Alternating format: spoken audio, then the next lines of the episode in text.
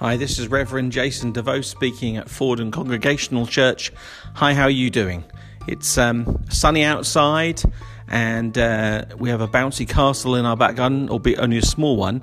And uh, everybody seems to be a, bit, a, little bit relaxed and uh, enjoying themselves. I hope you are as well in some way, shape, or form. I know it's very, very difficult for people in these days, especially for those who I feel for in a flat um, or in, in somewhere with a smaller garden, we are very blessed at this time to have uh, the garden at the back of our manse. Uh, but my heart goes out to those who have a smaller piece of land, or if no land at all, uh, to just go out and relax and enjoy the, the time that they have um, in these days. Um, it is difficult. The, the question I'd like to ask uh, people today is Have you ever had to swear an oath? Have you been to court and had to swear on the Bible? And incidentally, you don't have to do that. Uh, the law changed some years ago. Uh, you can actually say something different. Uh, I'm very careful personally about what I swear upon. But it's not just the, the oath in court or swearing on the Bible that people ask you to do. Uh, sometimes, if you get yourself in a corner, you would say, "Oh, I swear on my children's lives," which I think um, is a little near the knuckle. Um, or I would swear it, you know, I swear it's the truth, the whole truth, nothing but the truth. I swear I'm telling you the truth, and if I'm not, uh, may the late, and I'm saying this general, I'm just using it as an example. May the Lord take my eyes, or may the Lord deal with me severely, or this, that, and the other. It's very, very difficult when we have to make oaths uh, or say something to try and convince people. My answer within that is if they if they're not going to be convinced, don't try and convince people. There's no point. It's a waste of energy, and all you're doing is chasing people who are not really interested. Sometimes you have to let people go and go their own way and let them make their own mind up. And, and maybe they get to a point and a juncture in their life where they realize they made that mistake. Now that might take a week or, or a few weeks or a few months or even a few years but generally speaking people tend to come back when they realized um, you know that that, that uh, you can't actually actually make that oath or that that that correction or that uh, decision uh, there and then. It sounds a bit crazy, but it's just, just what happens, unfortunately, in life. But people, sadly, still make these oaths which mean nothing. Absolutely nothing. And, uh, you know, as I said, it's, it's, it can be exhausting and you can run around and round and round uh, trying to justify or put things right all the time. And clearly, there is an, uh, a moment where we have to try and put things right. And we have to tell the truth the way things were. But as I said, you know, sometimes sadly, it's no good swearing upon things if people aren't going to listen anyway. And should we be swearing upon them anyway? Question mark.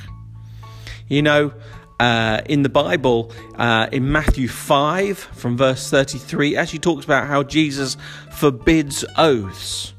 And it says this Matthew 5, verse 33.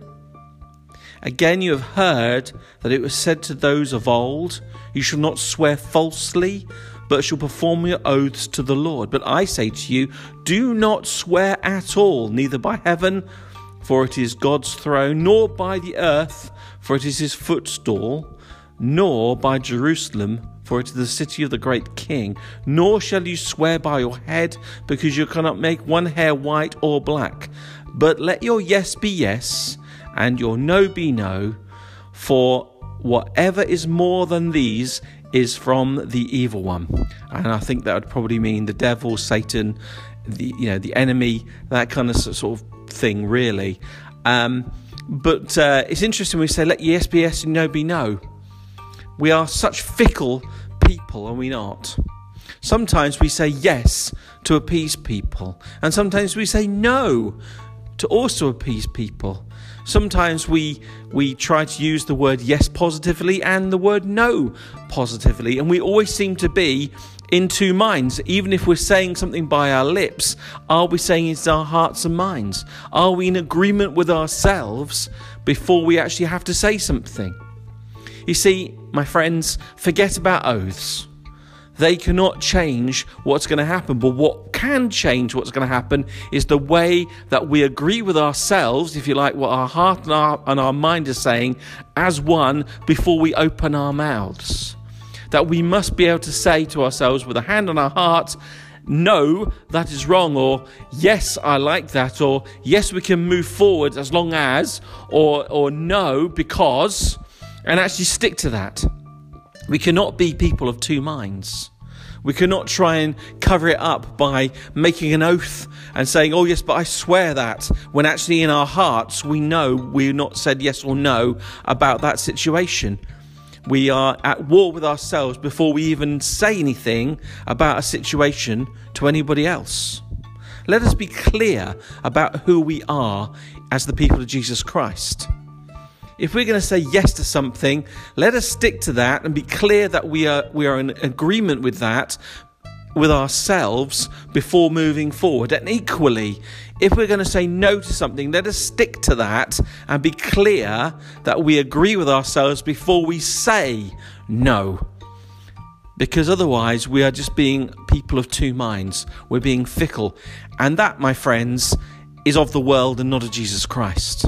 And I think very clearly this is a very good reason, or one of the very good reasons, Jesus forbids oaths because he sees that oaths lead us down a completely different avenue. As it says at the end of the verses, for whatever is more than these, these is from the evil one.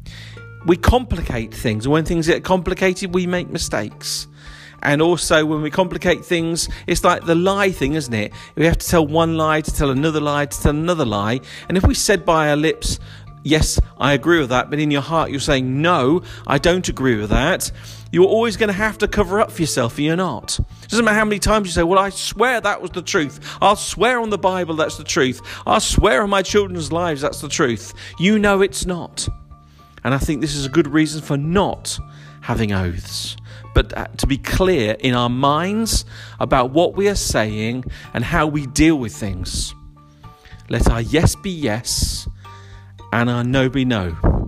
Put it into practice today. Encourage others to put this into practice today. We are the people of Jesus. Therefore, what was good for what Jesus said to us remains today as it was then. Thank you so much for listening today. I hope you're enjoying the sunshine, but please stay safe. God bless.